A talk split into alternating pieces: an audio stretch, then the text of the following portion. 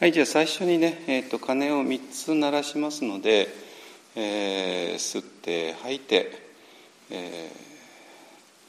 ー、ちょっと心を落ち着けてください。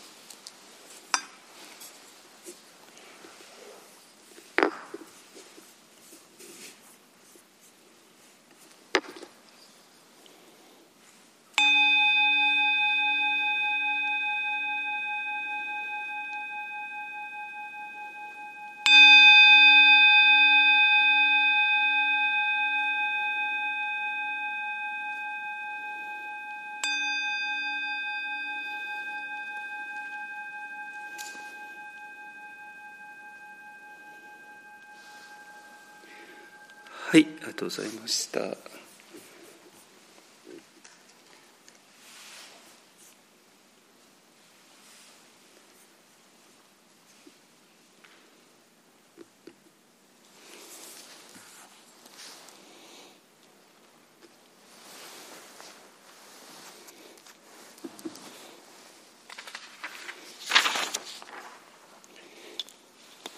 い、えっ、ー、とですね、あの、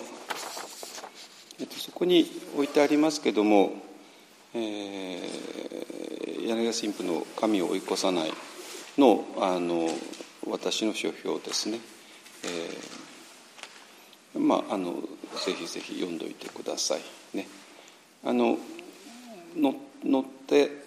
あの、えー、週刊読書人ですか、えー、それのあの原文も原文で元もねあの置いてありますからあこんなのに載ったんだなってね。あの分かるかと思います。はい。えっとですね、えっと昨日からねあのこれが始まって、えー、今回のテーマが「生死を超えるもう一人の私」ねえー、いうテーマでした。あでテーマでしたというテーマですね。はい、それについて、えーと、昨日からねあの瞑想のあの説明の中でずっと触れてきましたけどもちょっとねそれは瞑想のインストラクションも兼ねていたので、えーと、今日はね、えーと、今はあのもう純粋に、えーと、1時間ほど、えー、と法話としてお話しした方が、えー、分かりやすいんではないかなと思うのでお話しします。でこれはもうあの、えー、とポッドキャストとしても公開するのでねあの多くの人に、えー、と来てもら聞いてもらえるかと思います。はい、でねあの、えー、まあ、結局ね あの、えーとえー、まずは、えーとそうですね。生死ではなくてえーまあ、生きることと死ぬことですね。それを生死っていうのは、まあ、普通の現代の日本語としては生死って読みますけどもあの仏教の場合は生死って読みます。で生死っていうのは、まあ、単なる発音の違いなんですけれども あのもうちょっとねあの深い意味があってでこれすでにね生死って言った場合に何て言うかな、えー、もう全然別の視点がそこに含まれる。つまり生死生老病死ですね。生きて生まれて、えー、生きてでそして年取って病気になって死んでいくそういう存在ですねが我々ですね。で同時にそうではない存在っていうものを最初からあの意味に含めているんですね。でその意味に含めた上でそっちから生じっていうものを眺めているっていうのが大前提なんですよ。大前提なわけ。でそういう意味で、えーと、単なる生死ではなくて生じっていうふうに、えーと、仏教では発音します、ね、まあこれはもちろんねあの、えーと、と漢字の発音というのはあの歴史に時代が変わるにつれていろいろ変わってくるわけですよ。いやそれは当然、えっと、中国の方のある発音も変わってきてそれに影響を受けて、まあ、日本日本は中国の発音をそのままやってるわけじゃないんだけども、えーまあ、それも影響を受けるんでしょうね。でそうなんだけど、まあ、特にねあの禅宗なんかだとえーと、その教えが日本に届いた時のあの、えー、発音をそのままキープする傾向が強いんですね。えーと、それなぜかといえば、えーと、禅宗の場合は伝統を非常に重んじるのでだからあの、えー、と世間でのあの発音の仕方が変わったとしても、えー、古い発音の仕方を残すっていう、えー、傾向があるのはその通りなんだけどもただ生じっていった場合に、えーと、単に発音の問題ではなくてもうちょっと深い意味をそこに込めているわけなんですよ。ですかね。でで当然あの昨日からずっと繰り返しているように生老病死をするまあ我々と。でそうではないもう一つの何か、ね、でこの2つがあって初めて何て言うかな宗教というものが成り立つ、えーと、あらゆる宗教ですねキリスト教だろうが、えー、仏教だろうが、ね、ユダヤ教だろうかこの2つを立てないと宗教にならないわけなんですよ当然ね。でそれは当たり前で少量病死する存在だよねっていうだけだ。それはみんな誰も分かってるわけで。これはわざわざそんな宗教なんてものを持ってくる必要全然なくて。でそれで少量病死する存在だよね、えー、でそれをそのままどう受け止めるかですね。あこれはもう絶望的だよねって言ってもう絶望しちゃうのかそれとも絶望的だからもう目をそらしてしまうのか。ね、で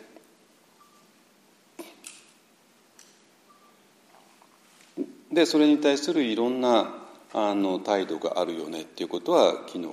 からお話ししました。ですね。で一つの態度は、えー、その生老病死する存在。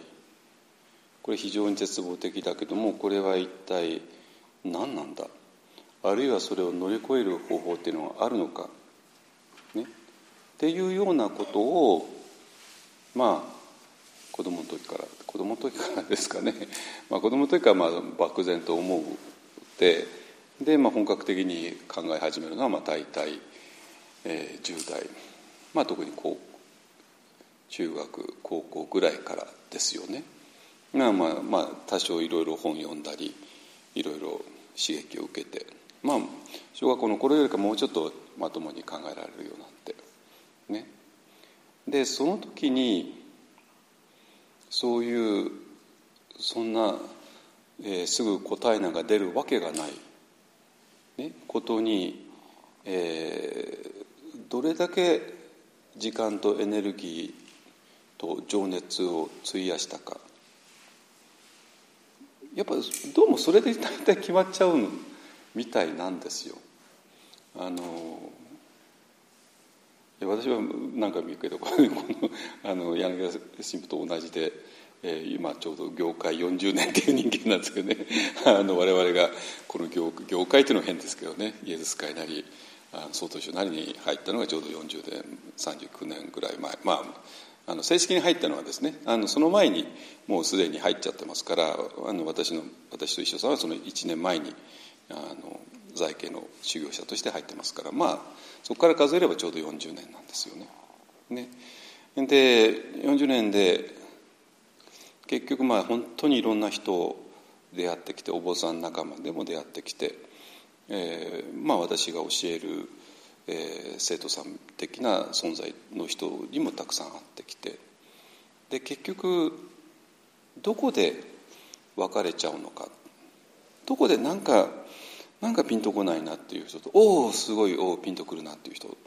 があってでそこそれがどこで別れるかっていうと結局ねやっぱりはっきり言うと10代でこの答えなんか見つかりようがない、ね、問題にどれだけ格闘したか次第なんですよ。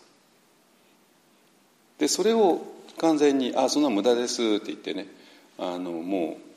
うあのそんな無駄なことを考えないで、えー、もうもう答えがある、えー、ものはいくらでもありますからね。でその答えがあるものをちゃんと覚えてでその正解を書いてそうすればたっぷりとご褒美もらえるじゃないですか。おいい子いい子と頭撫でられるんですよ。世間からね。でそっちの方へ行っちゃったら、まあ、それは楽ですよね。生き方としてはね。本当にたくさんのご褒美もらえて、ね、でそうなんだけどそれごめんなさい。結構致命的なんですよ。でこのえ、ー、と10代でこの答えが出ない問題に対してどれだけたっぷりと時間を費やしたかによって、えー、決まってくる。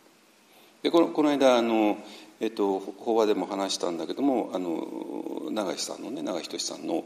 えー、っと私とが3年2年前か。2年半ちょっと前ですね。あの対談した時にも引用した、えっとね、ツイートがあってまああるエリートの人が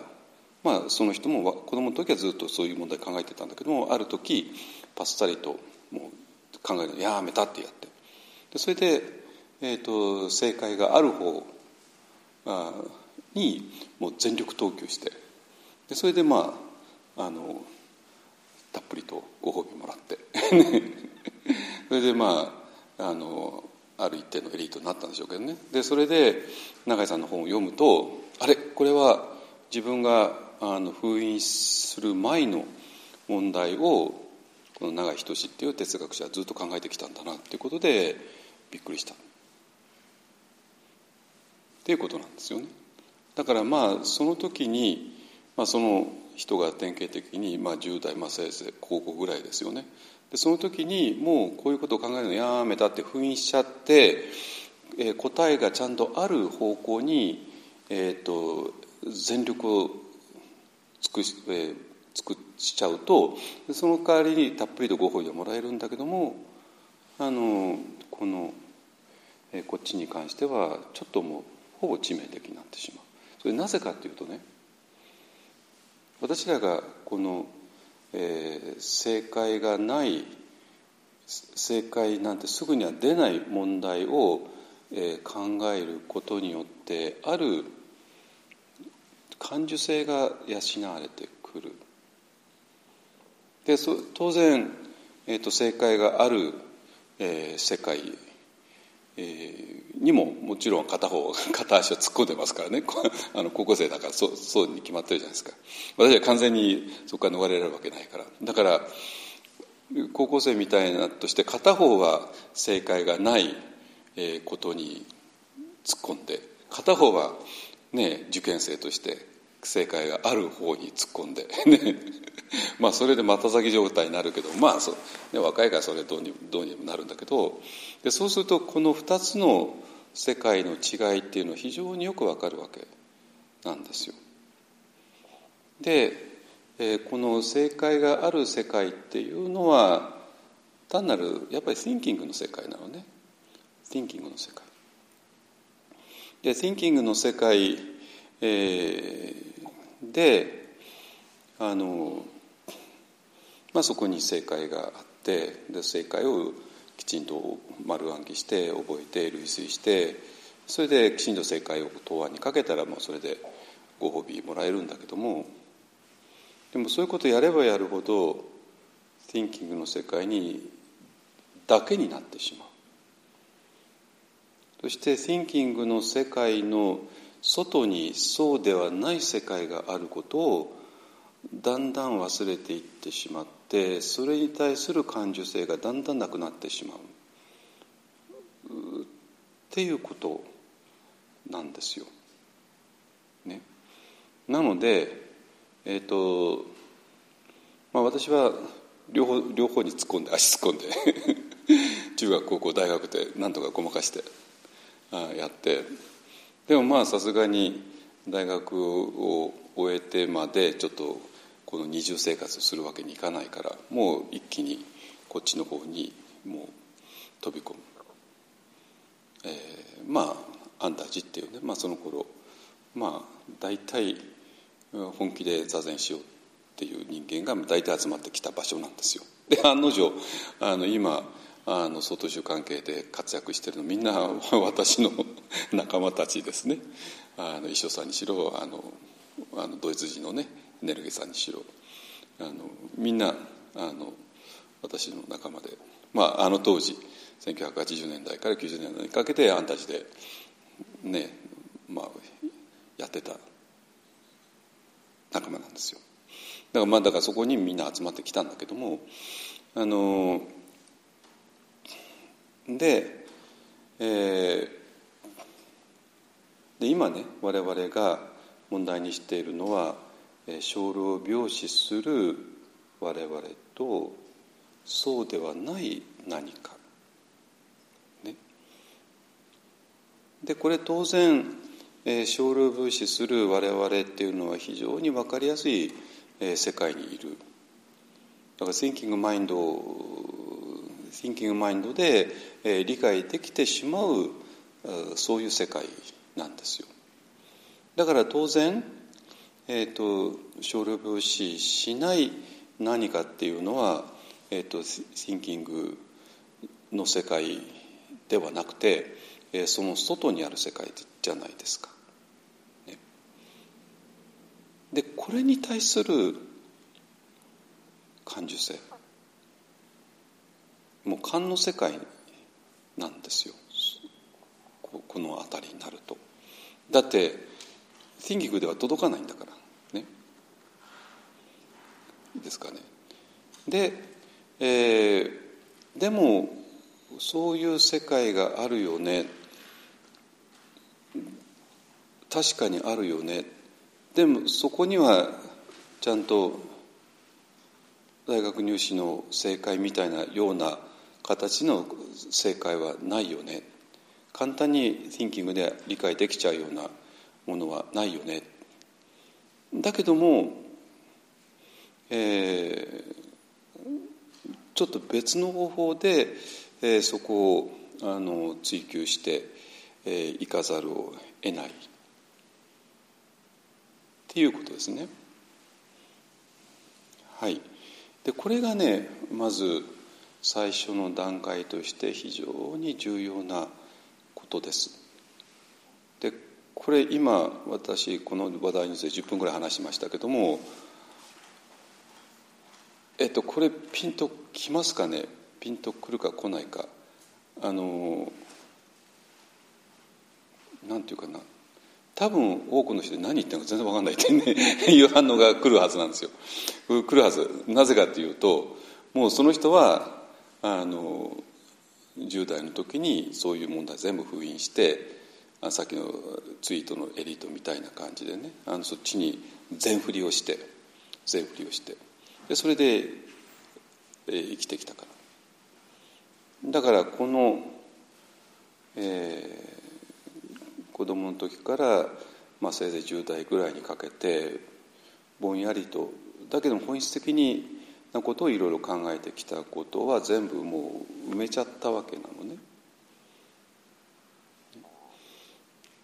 でだから当然それはもう分かんないだけどもこれを埋めきれなかった人たちがいて 埋めきれなかった人たちがいてあのここでまあいろいろみんな悩むわなんですよ。ね、ただ問題はこの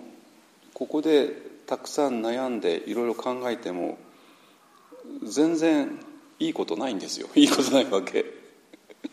それよりか正解が決まった方を丸暗記してた方がいいことたくさんあるわけなんですよ。ご褒美たくさんもらえるんですよ。生活も安定するんですよ。本当に。で頭撫でられるんで「ああいい子いい子いい子」ってね。ね。なんだけどやっぱりそれも所詮は、えーと、Thinking Mind の世界で。で所詮はなんていうかな人生90年計画だったら人生90年の間のだけの話で。で人生90年ってまあ最近よく言うんですけども、まあ、人生90年の間に、えーと、お金に困らないようにねあのやってちゃんと90年あの楽な生活をするねためにはこうしたらいいよねってまあたくさんあるけれどもそういう問題、えーと、そういう人生の解決の仕方っていうのは限界があってなぜかっていうと当然91年目が来るからですね。91年目が来ちゃうんですよ。残念ながら。ね、91年目ににあののことに対して、えーと、と90年計画のやり方一切通用しないわけですね。もうこれは医学の問題でもないしお金の問題でもないんですよ。お金があったってどうしようもないし医学があったって医学にはもちろん限界があるから91年目が来た時にもう手も足も出ないわけなのね。そして91年目に対して唯一対抗できるのは何かって言ったらたっぷりと子供の時から10代にかけてこの正解がない問題についてどれほど誠実に悩んだか次第なんですよ。ただここで悩んでもねあの今言ったように全然ご褒美もらえなくてどころかその、えーと、正解を丸暗記する時間が取られちゃうからかえってあの不利なのもあるわけね。でそうなんだけどもここでたっぷりと時間とエネルギーを使った人だったらば、えー、91年問題は解決がだんだんとついてくるんですよ。えー、と91年問題分かりますね少量病死の問題ですよ。ね、90年の間完璧にねあのいろんな、ね、経済的な計画を立てて年金もきちんともらえて、ね、なんとか保険にも入ってね、90年の間何も悩まないで済んだとしても91年目が来るわけね。で90年目は全然手も足も出ないっていう話で。でそうなんだけどもこの91年目問題、えー、に関してもう、えー、若い時からたっぷりと時間を費やしてきた人間だったら、えー、まあなんとかいけるんだけどもまだねちょっと足りないわけ。でもまあもういいじゃないですかまあ多分この部屋にいる人みんな多分そうだと思います。であの、えー、この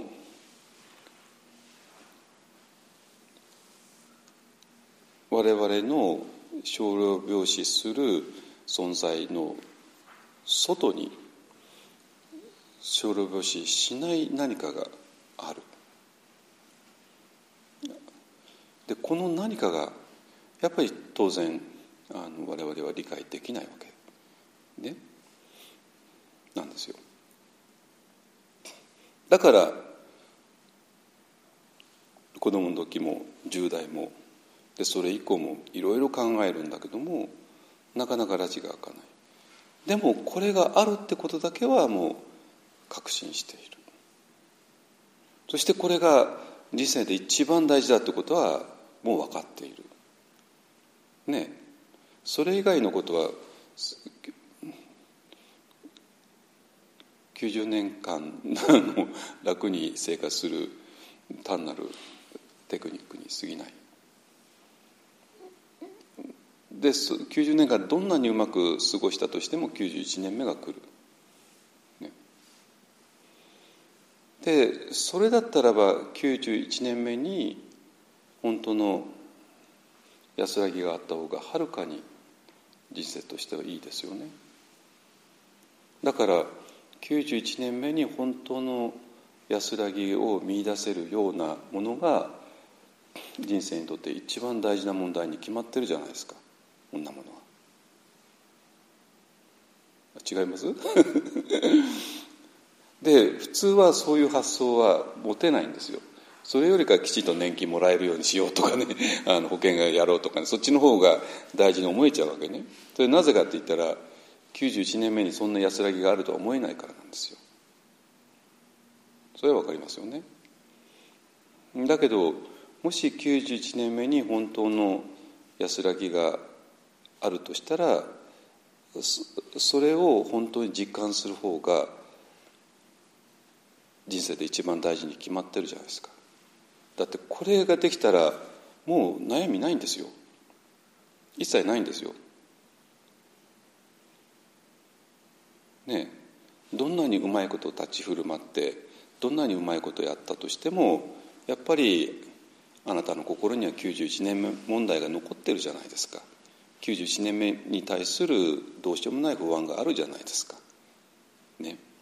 だけども91年目問題が解決したらもう何もないですよ。あとはせいぜい 今月の生活費どうするかっていうぐらいの話で今月の生活費からどうにかなるでしょ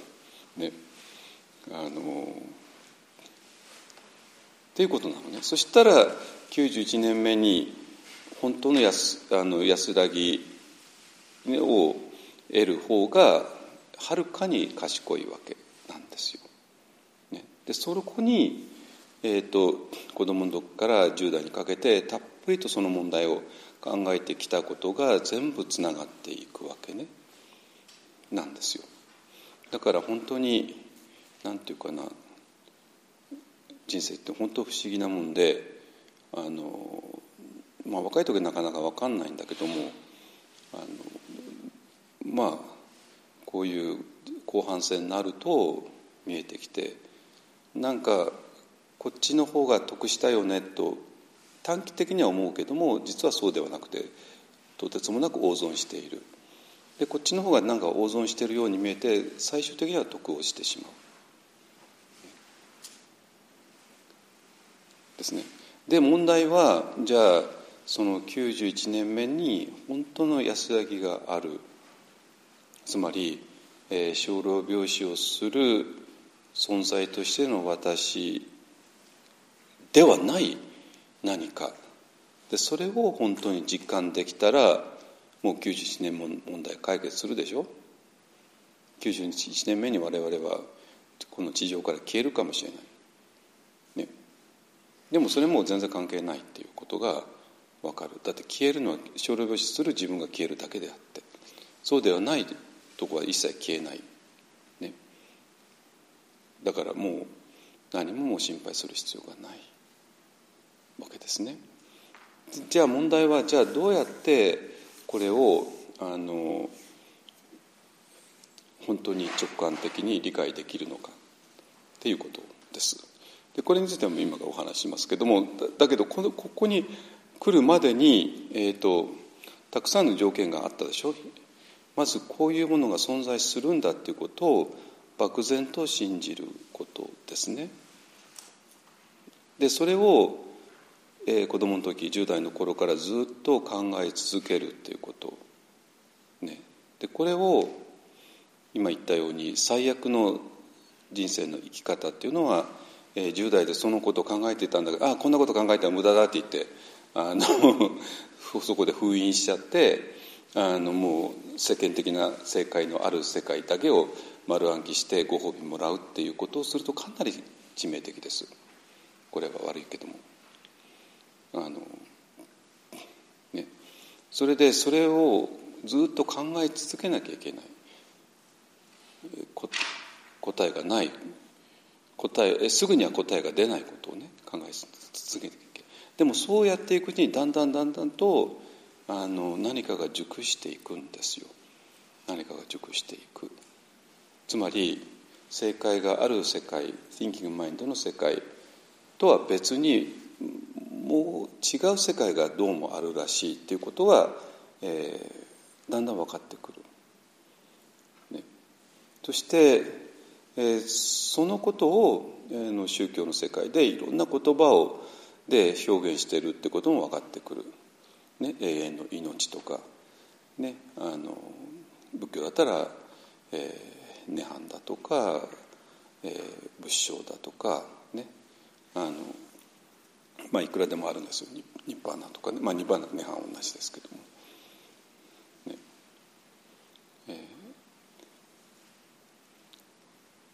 だけどもあの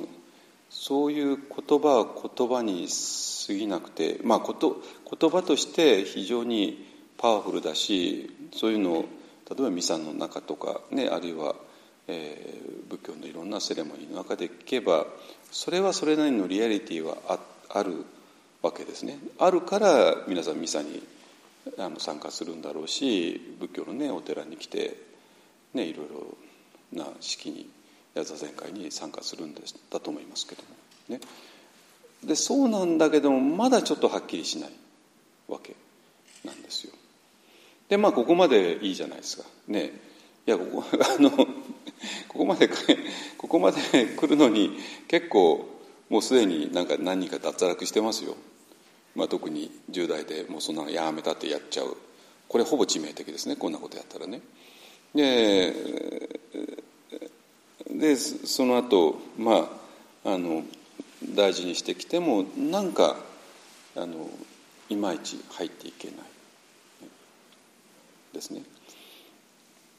じゃあこれどうやってこのあの生老病死をしない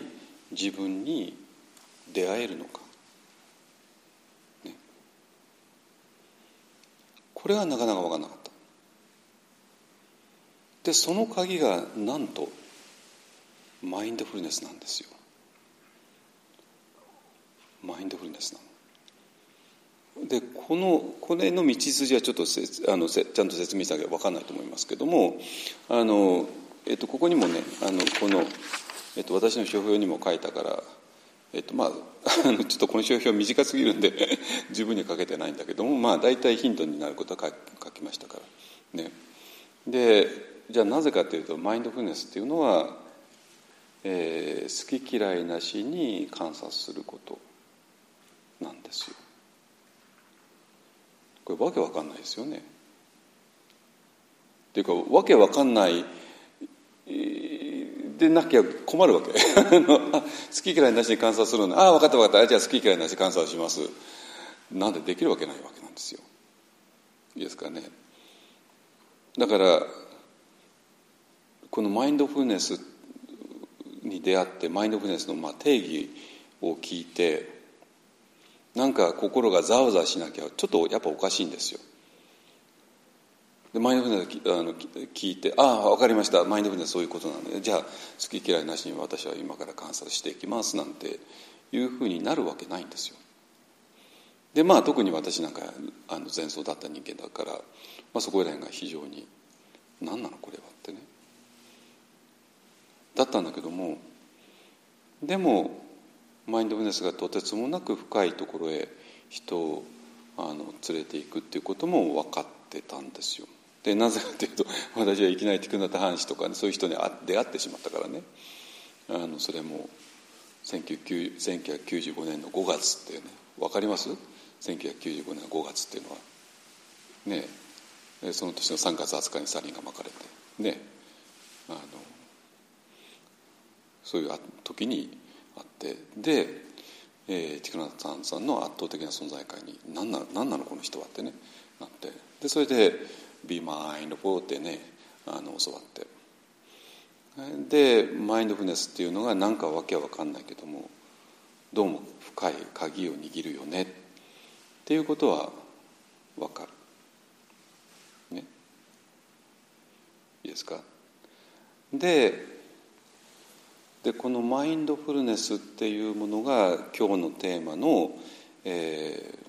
生老病死する私と生老病死しない何か、ねえー、の問題の最終的な、えーと、鍵になったんですよ。わかりますかね？でそれもねだから今ずっと話してきたようにこの生老病死をしない何かっていうのはもうシンギングでは届かないからでもその何かに対してを大事にしてそれをああでもないこうでもないっていうふうに子供の時から10代を通ってずっと考えてきた人間だったらば、えー、でそういう一見無駄に思えるような考えることをずっとしてきた人間だったらある程度の何て言うかなあの感受性とか勘っていうものがだんだん磨かれてきてでそういう人間がこのマインドフルネスの定義を聞いたらピンとくるわけね。あここに何かの秘密があるぞって。秘密があるぞ。秘密っていうのはこの生老病死しない何かを直接本当に、えー、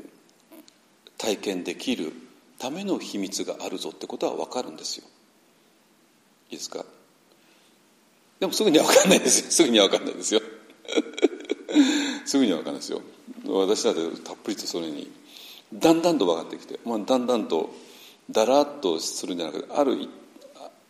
定で分かって分かって分かってあのなんていうかなところどこにアクセントを置きながらだんだん分かってくることですね。でそででどういうことかっていうと、えー、好き嫌い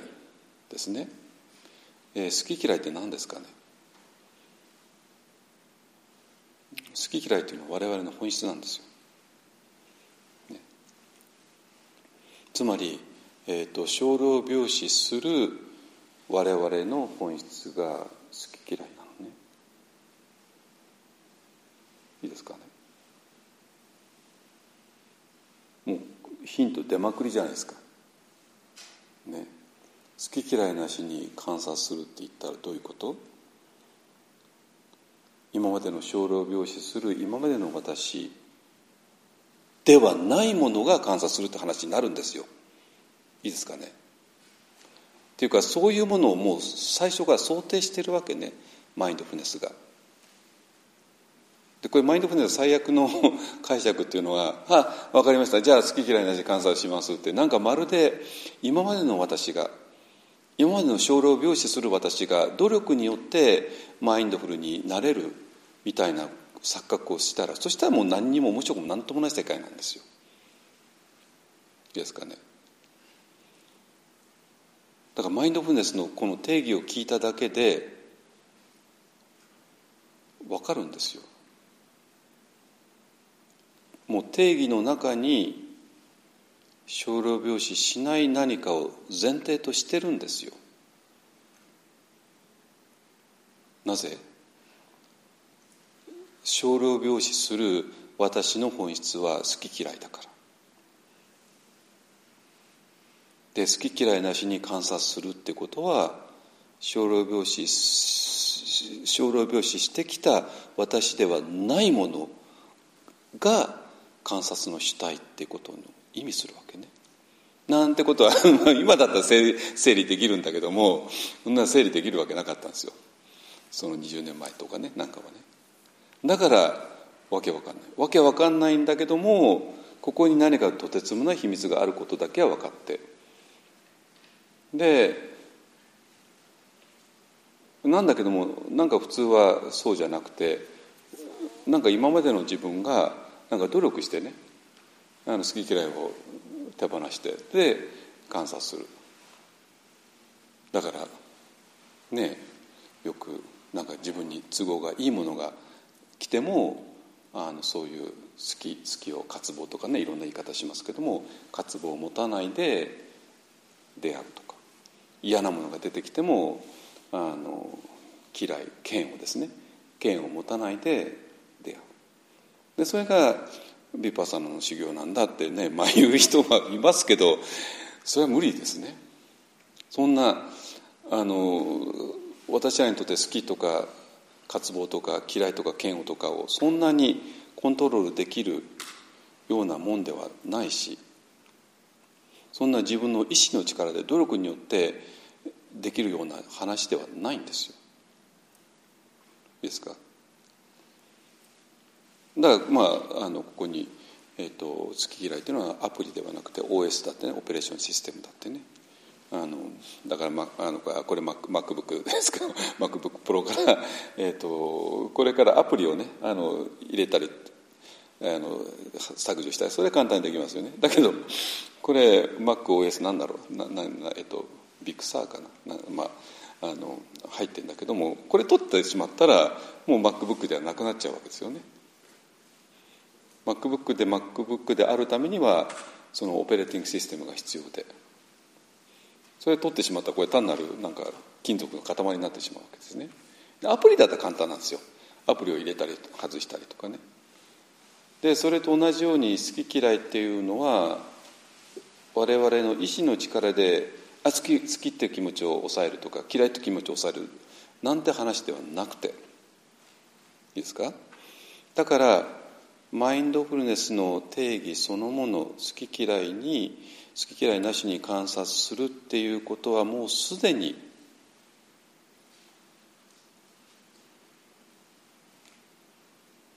好き嫌いイコール生老病死する私ね。だから好き嫌いなしにってことは生老病死しない私が観察するってことになります。まあこの結論に達したのは もう何年か後なんですけどもだけどもだからこのマインドフルネスに出会った時にこれまあなんかとんでもないなっていうことだけは分かった。そんな簡単になんか今ほらマインドフルネスねあの基本講座とかねグーグルさんとかなんかいろいろやってますよね。ねまあそれはそれでいいんだけども あのだけどそんなレベルの話ではないんですマインドフルネスっていうのは。いいですね。でそれで、えー、だからマインドフルネスの定義そのものがすでに生老病死をする私ではない何かっていうものを前提としているっていうことがもうはっきりしてるわけ。で問題はじゃあどうやったら生老病死する私から生老病死をしない私に、えー、飛べるのか、ね、そこで苦労するわけなんですよ。ですかでも構造的にはもうそうなってるわけね最初から。マインドフルネスっていうものそのものが。いいですか？でだから今ね好き嫌いの私がいていや好き嫌いをもう捨て捨てたらあのもういきなり小老病死しない私にいけるかっていけないですよそんな簡単には。ですか？で、えー、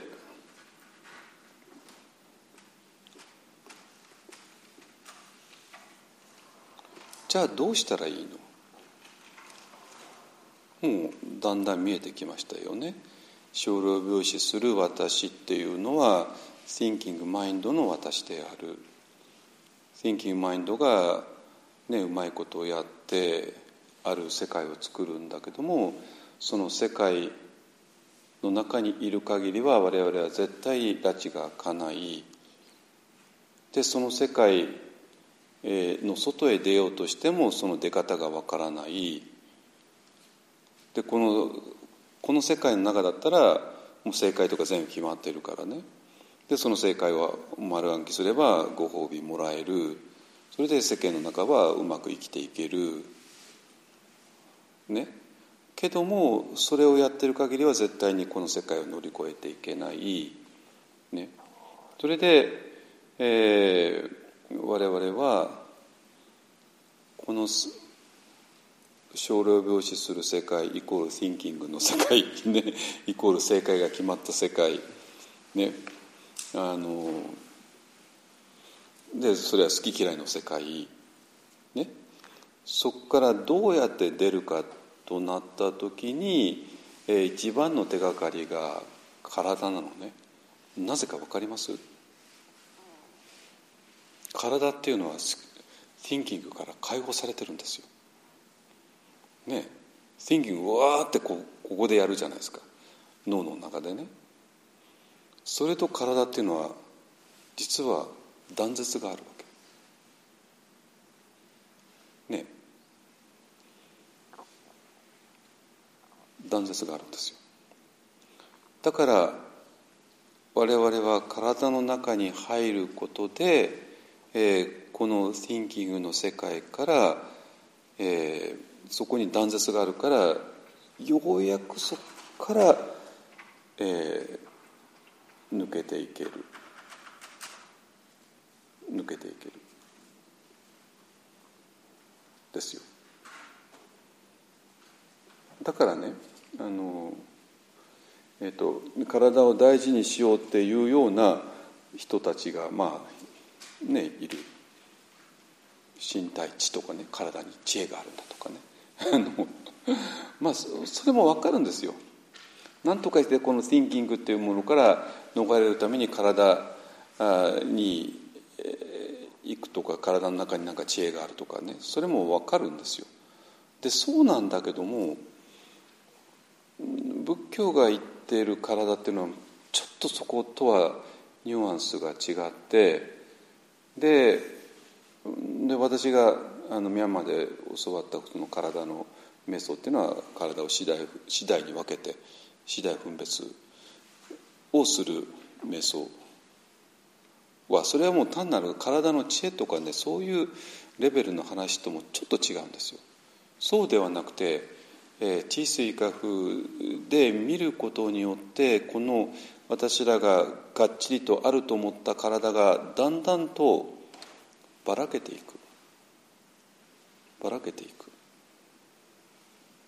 ね。私は寺があると思うじゃないですか。足があると思うじゃないですか。頭があると思って 髪の毛があると思ってで心臓があると思って。ね。ガチッとした私の体山下領土の体がなんかあると思うじゃないですか。ね。でそれで体にはなんか体重があったりとかね身長があったりとかね。ね、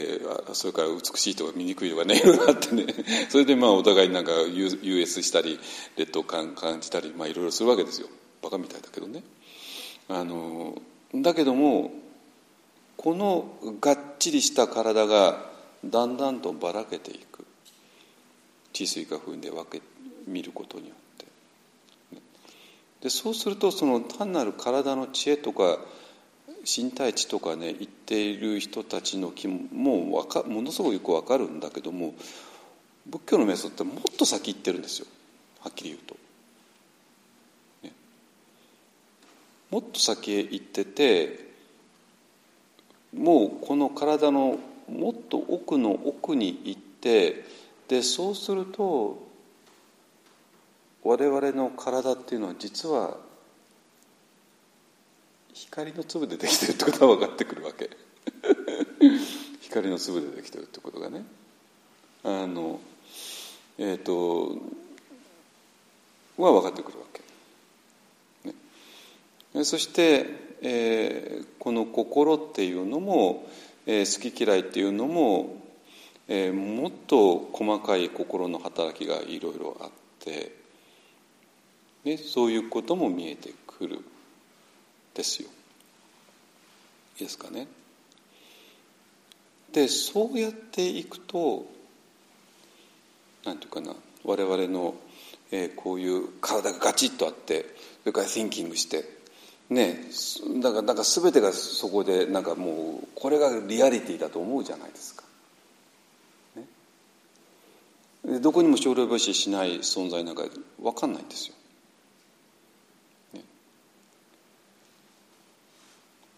で今マインドフネスが好き嫌いなしに観察するよね、えー、って言ってしまったらそれは好き嫌いイコール少量病死なんだから、えー、もうすでに少量病死をしないとこからの観察ってことを大前提としてるわけ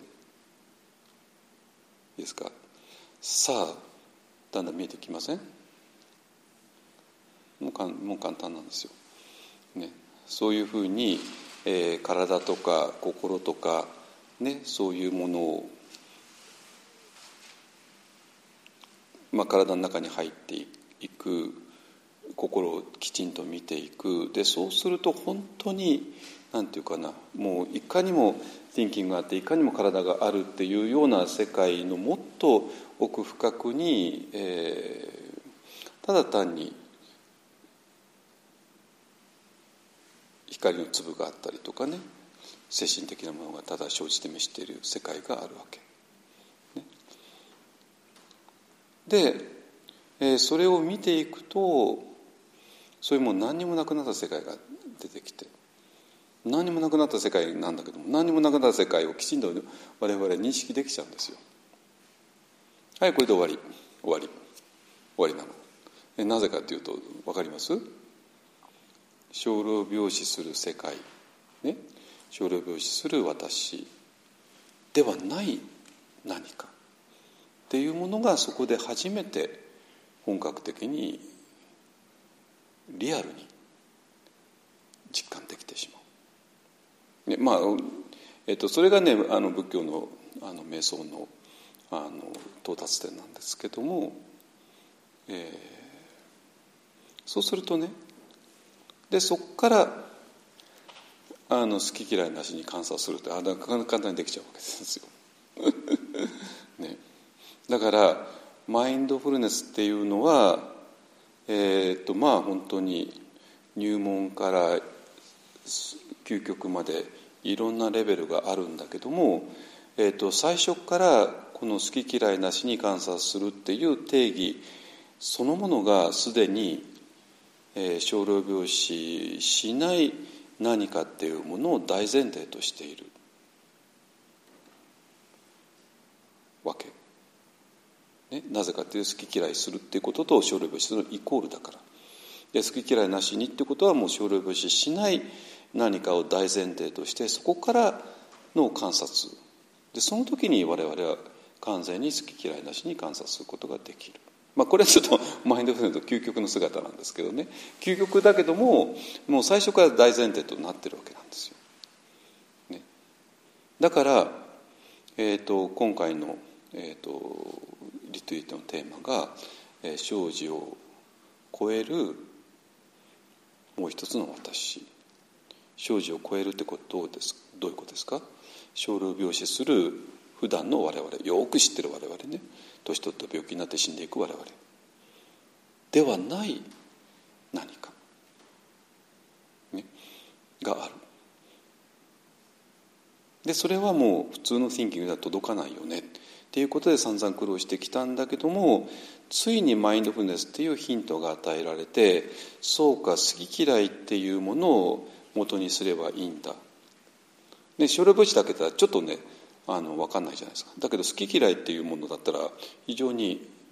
分かるわけですよ。だから好き嫌いっていうものを手がかりとして、えっと、好き嫌いが及ばない場所っていうものを探せばいいわけね。でそうすると、えっと、まずは体の中に入ってこうしてこうしてこうしてでそうしてついにえー、好き嫌いがない場所が見つかる。そしてそこは、えー、当然少量病死のない場所ですね。なぜかって言ったら、えー、好き嫌いする私っていうのが少量病死する私だから。ってことなんですよ。いいですか？だからえっとその時に今までやってきたことが全部あの報いられるっていうのかな？この単に Thinking マインドの世界で正解を丸暗記してご褒美もらうんではなくてそうではなくて、えー、もっと本格的なことを考え続けたことによって我々はこれを発見するわけだしでそれの発見にはマインドフルネスっていうものが非常に大事でマインドフルネスのその定義そのものがすでに、えー、少量病死を超えた何かを前提としてるってことですね。であとは、えーと、この少量、えー、好き嫌いなしの場所少量病死を超えた場所にいかに具体的に行くかででそれにはこの体を通してなぜ体かっていうと体には thinking から離れてるからですね。で thinking から離れた体をどんどん深めていくことによって我々は、えー、好き嫌いばっかりのそういう主体ではないもう一つの私もう一つの主体ですねに、えー、実際に入っていけるわけ。ででそこになぜ慈悲が絡むのかっていうのはねこれはもうあのキリスト教の人なら分かるようにアガペですね。アガペっていうのは神の愛なんですよ。エゴの愛ではないわけ。エゴのね好きだの嫌いだのって、ね、エゴが好き嫌いって言ったらもう好きだからすぐ嫌いになっちゃうじゃないですか本当にね。もうそういう自分勝手な愛ではなくて神様の愛。ね。だからそれは当然アガペを目指すことによって我々はエゴを超えていける。で慈悲も全く同じですね。慈悲が来る場所っていうのは我々のエゴではない場所ですね。だから慈悲っていうものを手がかりとして生きとし生けるものが幸せでありますようにっていうことを本当に願える場所を、えー、手探りで探ることによって我々はエゴの場所生老病死する私の場所ではない場所へ行ける。ね、だから、えーと、この瞑想そのものが全部が、えーと、生老病死をする私から生老病死をしない場所に、えーと、ジャンプするためのあらゆるヒントがそこにある。そういうことです。だから、えー、とこの一つ一つの瞑想をねなんかわけわからずにやるんではなくてこの瞑想が一体何を目指しているのか。慈悲慈悲の瞑想だと慈悲って一体何を目指しているのか。体の感覚を感じるところで一体何を目指しているのか。それをきちんとねあの理解してやっていただけたらいいかなと思います。そしたらこの、えー、今回のテーマのね生じを超える、えー、もう一人の私、でこれ私なんですよ。なんかわけのわかんない存在ではなくて。だけどもう一人なんですよ。今までの自分ではないんですよだから今までの自分と今発見しつつある新しい自分とで、まあ、そういう二重構造になっている我々は。ね、でで当然もちろん今までの私もいますよ。今までのこのつねれば痛くてね すぐお腹痛くなっちゃってすぐ熱が出ちゃってねすぐコロナになっちゃってねそういう情けない私がもう言い続けますよ。当然ね。だけどもそういうことと一切関係ない私も存在している。じゃあこの二重構造どうやって生きるの？これどちらかを一つ捨てるってわけいかないですよね。捨てちゃダメなんですよ。両方とも大事なんですよ。だから我々はこの、えー、生類防止する私が生きていく世界を大事にします。この世界ですね。これを無視はしない。でこれに関するあらゆる情報を集める。今ウクライナどうなってるのかを情報を集める。ワクチンは打つべきなのか打たないべきなのか。まあその問題もないんですけどね。それもちゃんと調べる、ね、福島の放射線物質がどのくらい残ってるのかそれも調べる、ね、そういう小老病死する私が生きていく世界も大事にする。だけども同時に小老病死しない私も深めていく、ね、だからこれはこの2つは全然違うあの次元にその所属するからその2つをごっちゃにすることはないですよ。ないわけ。ね、あのまあ、だからこういう小老病死する世界えのことはもう本当に科学とか、ね、そういうものに任せればいいわけで、ね、そこに下手なものは入れない。ですかね。はい、えー、でで大体ねあの、えーと、我々が今やってる体を深めていく瞑想と,、えーと、慈悲の瞑想がなぜ、えーと、少量病死をしない、えー、もう一人の私の直接的な体験になるのかということを、えー、今ねご説明しました。ねえー、大体実際何をやろうとしてるのか大体もう頭に入ったかと思いますので、えー、というねあの今後もあのちょっとそれをね深めていただきたいと思います。でこの後ねあのアナパナサティをねまだやってないんでやります。あの当然体にはそういう微細なエネルギーが満ちている。そしてそれが慈悲のエネルギーに変わった。で非常に強い慈悲になって。でそして今呼吸ね吸ってること吐いてることに気づいている。これ完全マインドフルネスですね。でそのマインド吸ってること吐いてることにどっから気づいてるのか。今までの好き嫌いばっかりのあの皆さんには呼吸見ること無理ですよ。だから皆さんもうねそういうんだとお猿さんなんだからお猿さんっていうのは一箇所にとどまらないわけね。だから一箇所にとどまって吸ってること吐いてることに気づくってことは無理です、ね、だからその時にえっ、ー、とこんな吸ってることに吐いてることに気づくっていう本当に基本的なマインドフルネスなんだけれどももうすでに、えー、小老病死をしない場所に立ちつつある。生死を超えたもう一人の私。だから生死を超えたもう一人の私しか、えー、呼吸を見ることはできません。無理です。だから逆に言うと呼吸を見ることによって我々は生死を超えたもう一人の私に入っていける、えー、そういう構造になってます。だから、えーと、全体の構造がどうなってるのかを理解した上で、えー、今日今回ご紹介している3つの瞑想ですね。体の瞑想と、えー、慈悲の瞑想とそれからアナパナサティですね。呼吸瞑想をやっていただけたらと思います。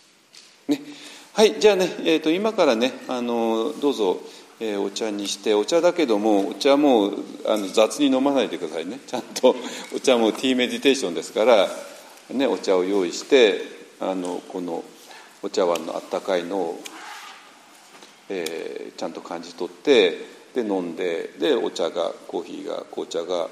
ね、緑茶が体の中に入っていくのを感じ取ってくださいですね。えーね、でその後、えーと、ウォーキングメディテーションを外ではなくて、まあ、この室内でやりましょう。えーと、11時ぐらいまでですね。11時になったら私は鐘鳴らしますからそれを聞いたら戻ここ戻ってきて、えーと、アナパナサティですね。呼吸瞑想をしたいと思います、ね。はい、じゃあちょっと鐘だけ一回鳴らしますからね。